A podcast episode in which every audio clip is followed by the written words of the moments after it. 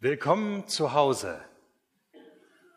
Das sagt unser Aufsteller und übrigens das neue Bild, das wir bei uns im Vorraum zum großen Gemeindesaal haben. Vielleicht habt ihr es schon gesehen. Willkommen zu Hause. Fühlt ihr euch in der Gemeinde zu Hause? Fühlt ihr euch so richtig wohl in der Gemeinschaft, dass ihr sagen könnt, hier bin ich zu Hause? Manche sagen, die Gemeinde, das ist meine zweite Familie. Das ist mein Zuhause, da bin ich gern. Manche sogar sagen, das ist sogar noch mehr als meine zweite Familie. Das ist der Motor für mein geistliches Leben, wenn ich in der Gemeinde bin.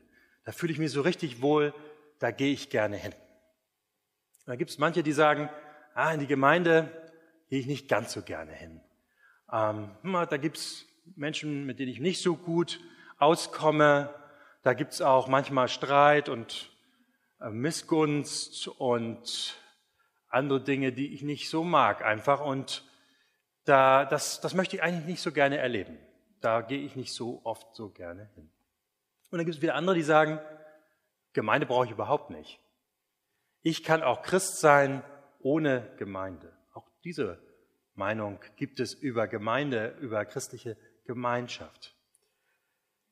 Heute unser Unsere Predigtreihe Was hält mein Glaube lebendig? Durch Gemeinschaft ist das Thema. Und Gott möchte uns heute durch sein Wort motivieren zur Gemeinde, zur Gemeinschaft. Wir hören nämlich einen Abschnitt aus der Apostelgeschichte von der ersten Gemeinde. Und Lukas, der diese Apostelgeschichte erzählt, der hat ganz viel Energie und Freude daran, uns die erste Gemeinde vor Augen zu malen. Und das Thema ist heute, Gemeinde ist für unser geistliches Leben, für unser lebendiges geistliches Leben unheimlich wichtig, trotz ihrer Ecken und Kanten, trotz allem, was auch mal schwierig sein kann. Und nun wollen wir mal genau hinhören und hoffen, dass der Funke überspringt, wenn wir jetzt Lukas hören aus der Apostelgeschichte. Ich lese uns aus Apostelgeschichte 2, die Verse 42 bis 47 aus der Hoffnung für alle Übersetzung. Da schreibt Lukas, alle, die zum Glauben an Jesus gefunden hatten, ließen sich regelmäßig von den Aposteln unterweisen und lebten in enger Gemeinschaft. Sie feierten das Abendmahl und beteten miteinander. Eine tiefe Ehrfurcht vor Gott erfüllte alle Menschen in Jerusalem und er wirkte durch die Apostel viele Zeichen und Wunder. Die Gläubigen lebten wie in einer großen Familie. Was sie besaßen, gehörte ihnen gemeinsam. Wenn es an irgendwas fehlte, war jeder gern bereit, ein Grundstück oder anderen Besitz zu verkaufen, um mit dem Geld den Notleidenden in der Gemeinde zu helfen. Tag für Tag kamen die Gläubigen einmütig im Tempel zusammen und feierten in den Häusern das Abendmahl. In großer Freude und mit aufrichtigem Herzen trafen sie sich zu den gemeinsamen Mahlzeiten. Sie lobten Gott und waren im ganzen Volk geachtet und anerkannt. Die Gemeinde wuchs mit jedem Tag, weil der Herr viele Menschen rettete. Na, ist der Funke schon ein bisschen übergesprungen? Das hört sich toll an, oder? Das hört sich toll an. Was ist das Geheimnis dieser Gemeinde gewesen, kann man fragen. Was ist das Geheimnis dieser ersten christlichen Gemeinschaft? Warum war der Glaube da so lebendig und so vital und so motivierend, dass da so viel passiert ist? Wir wollen dem so ein bisschen nachgehen. Als erstes fällt auf, die Gemeinde ist in Bewegung.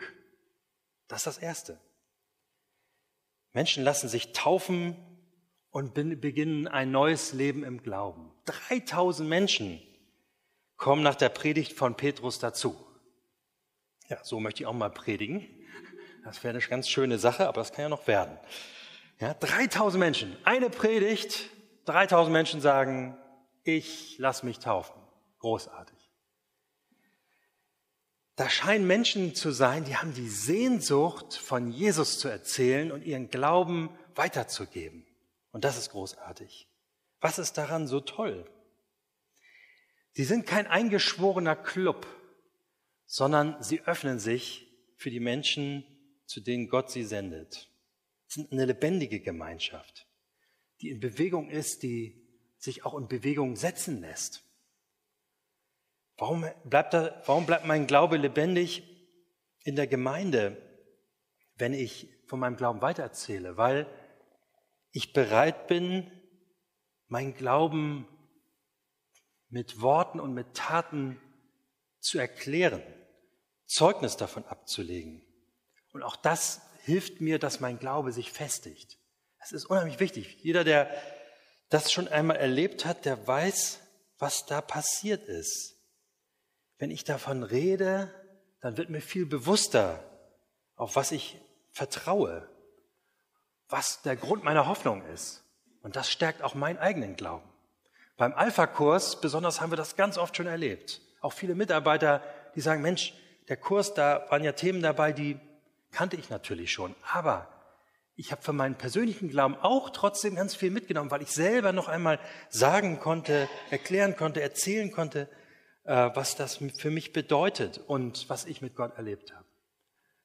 Und das wünsche ich mir auch für unseren nächsten Alpha-Kurs, dass das so überspringt bei uns. Wie gesagt, wir haben richtig Lust dazu, davon weiter zu erzählen, weil es auch meinem eigenen Glauben gut tut. Mein Glaube bleibt lebendig in der Gemeinde, weil ich vom Glauben weiter erzähle. Also Offenheit für Wachstum war da. Das war eines der Geheimnisse. Das zweite war, dass die Gemeinde sich gekümmert hat. Da steht da einfach so, wenn da Notleidende waren, da hat man schon mal ein Grundstück verkauft. Na, da sagen wir ja, Moment. Da kommt ja erstmal ganz viel anderes davor. Aber es steht da einfach so. Sie haben es sicher so gemacht. Sie waren, äh, hatten immer ihre Augen überall, haben geguckt, wer hat Hunger gelitten, wer brauchte Fürsorge und haben sich dann gekümmert und haben dabei auch persönliche Opfer gebracht. Und das Schöne ist, die Gier, die Gier, die stand ganz weit hinten scheinbar. Da hat keiner so drauf geguckt. Da habe ich gedacht, wie herrlich. Ja, wie, wie viele Dinge in unserer Welt werden durch die Gier angetrieben und wir sind Getriebene. Ja, und wenn wir uns das eingestehen, sicher auch im persönlichen Bereich häufig mehr wollen, mehr haben. Da scheint es ganz anders gewesen zu sein. Die haben ja, sich so äh, darauf eingelassen, dass sie gesagt haben, nein, das, das ist nicht das Wichtige. Das Wichtige ist nicht, dass wir mehr bekommen, sondern dass allen es gut geht nach Möglichkeit und alle versorgt sind. Die Reicheren haben für die Ärmeren gesorgt. Warum ist das wichtig für meinen Glauben? Warum ist, hält das meinen Glauben lebendig? Zum einen natürlich, wenn ich selbst weiß, ich habe Hilfe im Rücken durch die Gemeinde, dann kann das natürlich meine Hoffnung auch wieder wachsen lassen. Wenn ich allein da stehe und mit meinem Problem, dann merke ich, ich äh, komme da vielleicht auch irgendwann nicht mehr weiter. Das ist das eine. Das ist für meinen Glauben auch wichtig, dass wieder Hoffnung wachsen kann, dass Leute da sind, komm, wir schaffen dir eine Grundlage, wir helfen dir so weit, dass du dann auch die nächsten Schritte wieder allein gehen kannst. Ich habe das mal erlebt in meiner früheren Heimatgemeinde. Da hatte jemand gehört, dass ich im Studium äh, bisschen Geldsorgen hatte und plötzlich war die Gemeinde da.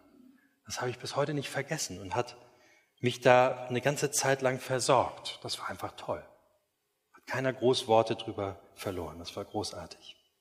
Das ist auch etwas, was wir hier bei uns in der Gemeinde immer wieder erleben, dass Menschen einfach sagen, äh, ich möchte das einfach. Ich möchte einfach Leute unterstützen und das ist meine größte Freude, wenn das gelingt. Das ist das eine. Ich weiß, ich habe jemanden im Rücken. Und das andere ist eben, ich bekomme von Gott so unglaublich viel geschenkt.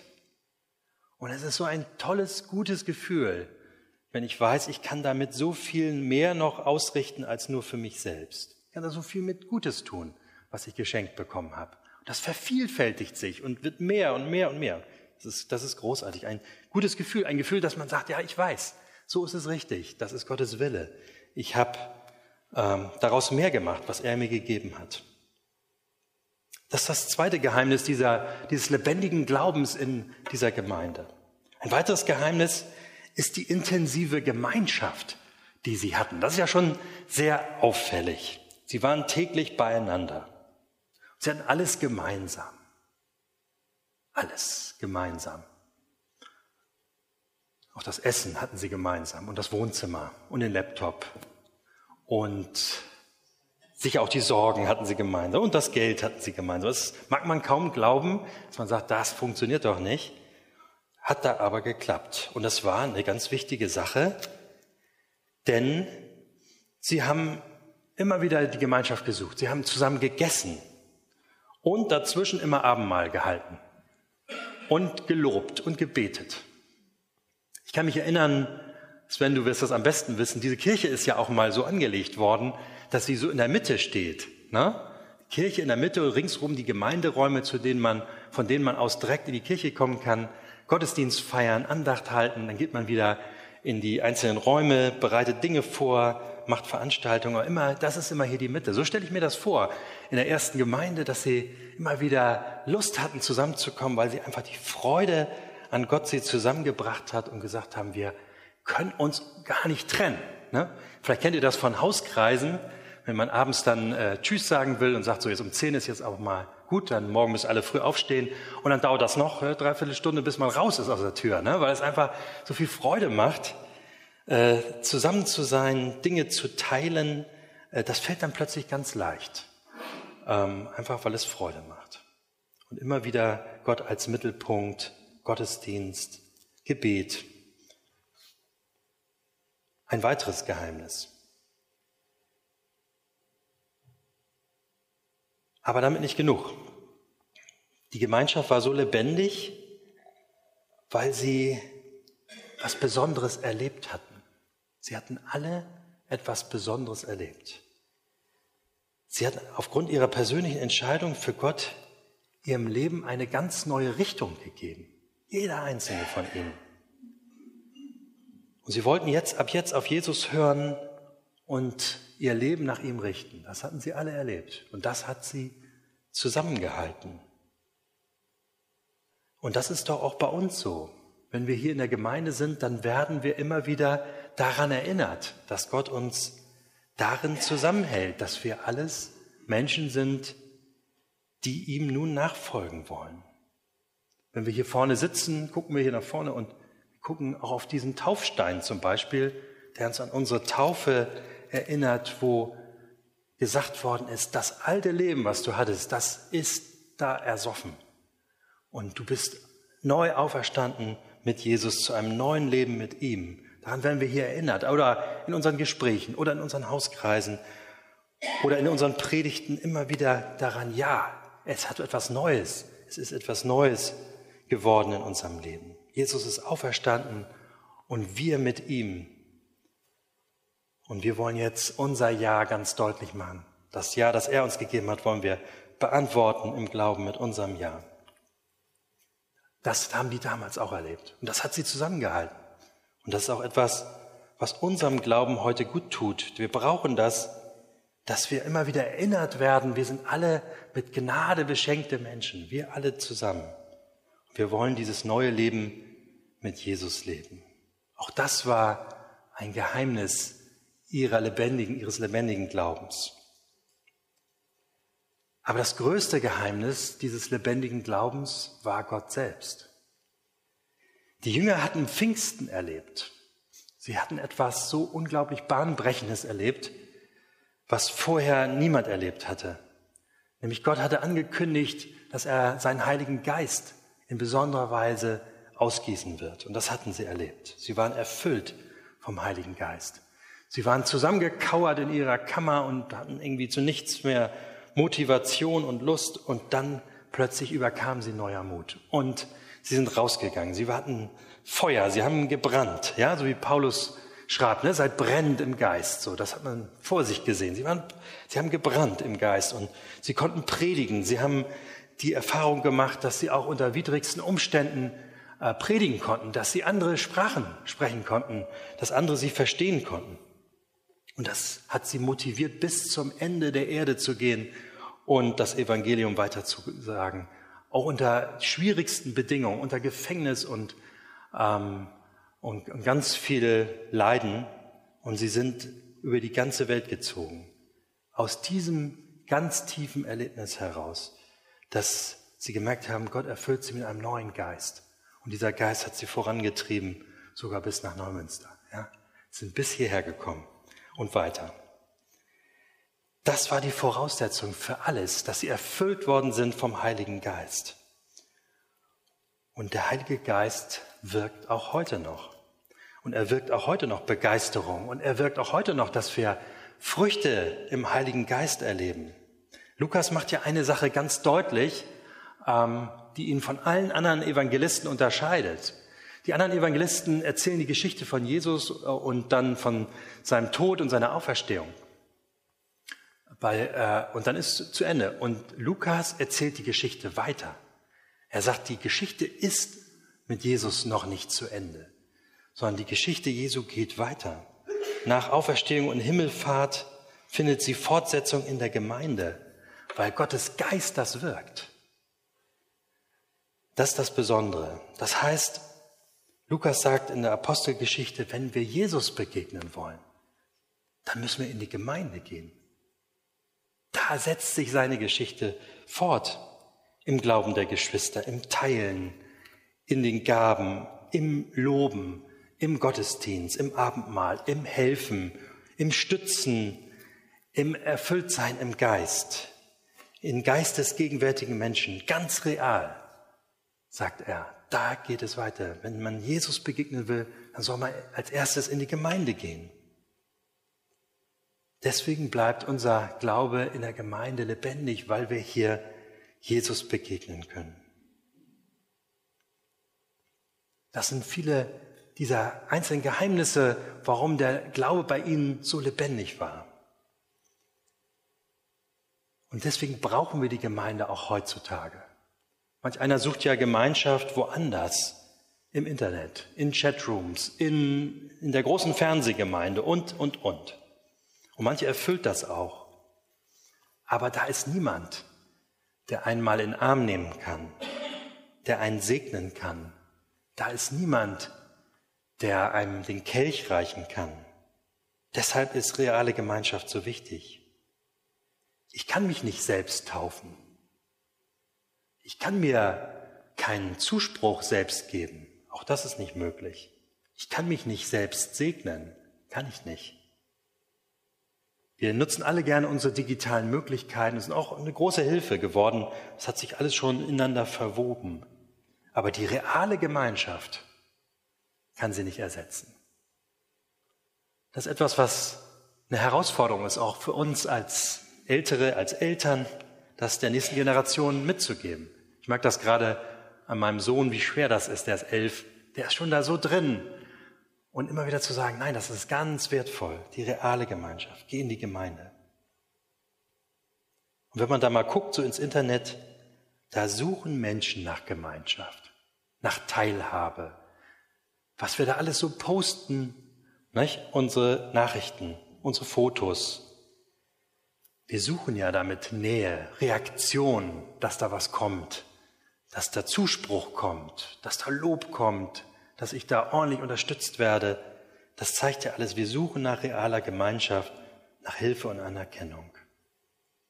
Aber echte Gemeinschaft, gemeinsam wachsen, gemeinsam in die Tiefe gehen, sich entwickeln, das können wir nur zusammen. Wir alle nur zusammen. Und manchmal auch nur durch anstrengende Gespräche mit anderen. Konflikte meistern lernen tiefe Verbundenheit entdecken. Das ist der Plan Gottes. So hat er Gemeinde gewollt. Also keine Friede, Freude, Eierkuchen-Gemeinde, die man sich fälschlicherweise wünschen könnte, sondern das ist der Plan Gottes, dass wir das hier in der Gemeinde erleben, wie wir auch an unseren Schwierigkeiten gemeinsam wachsen. Also es geht um die reale Gemeinde von Hand zu Hand. Christi Leib für dich, Christi Blut für dich. Augen, die mich ansehen. Worte, wo ich weiß, die sind jetzt nur für mich. Wir brauchen die Gemeinschaft und sie bleibt immer wieder Herausforderung. Aber sie ist zu Hause. Wenn ich an mein Zuhause denke, dann kommen mir sehr gute Gefühle. Ja, ich hatte sehr liebevolle, geduldige Eltern äh, und dennoch haben wir so manche Herausforderungen da erlebt. Also mein Bruder war sieben Jahre älter und da gab es immer wieder Streit oder ich erinnere mich auch an die ganzen vielen Diskussionen mit meinen Eltern in der Jugendzeit. Aber trotzdem ist es für mich zu Hause. Und trotzdem freuen wir uns, wenn wir uns sehen, weil wir auch einen Weg miteinander gegangen sind. Und wir gewachsen sind an den Schwierigkeiten. Und wir gemerkt haben, trotzdem bleiben wir zusammen und halten und tragen uns und unterstützen uns, auch wenn es mal schwierig war. Wenn wir heute Abend mal feiern, wird uns das ganz neu bewusst. Ja, wir sind eine Gemeinschaft von anstrengenden, schwierigen, schuldigen, belasteten. Das ist so. Aber hier erlebe ich auch, dass ich so sein darf, wie ich bin.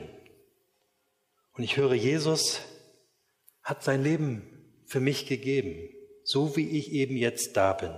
Und auch für die anderen, die nachher hier neben mir stehen. Darin sind wir uns gleich. Und wir verstehen neu, das ist Gnade.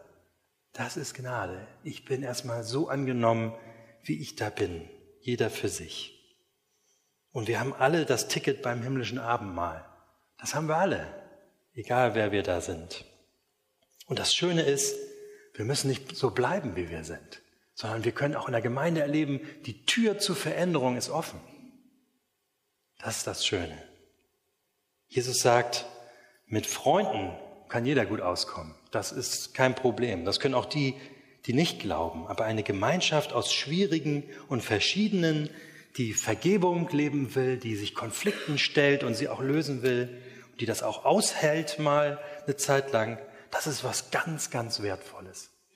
Und ich möchte uns alle einladen, dass wir nachher beim Abendmahl einfach das nochmal ganz bewusst wahrnehmen, uns umsehen, wer da eigentlich ist und wen Gott uns da als Gemeinde geschenkt hat. Amen.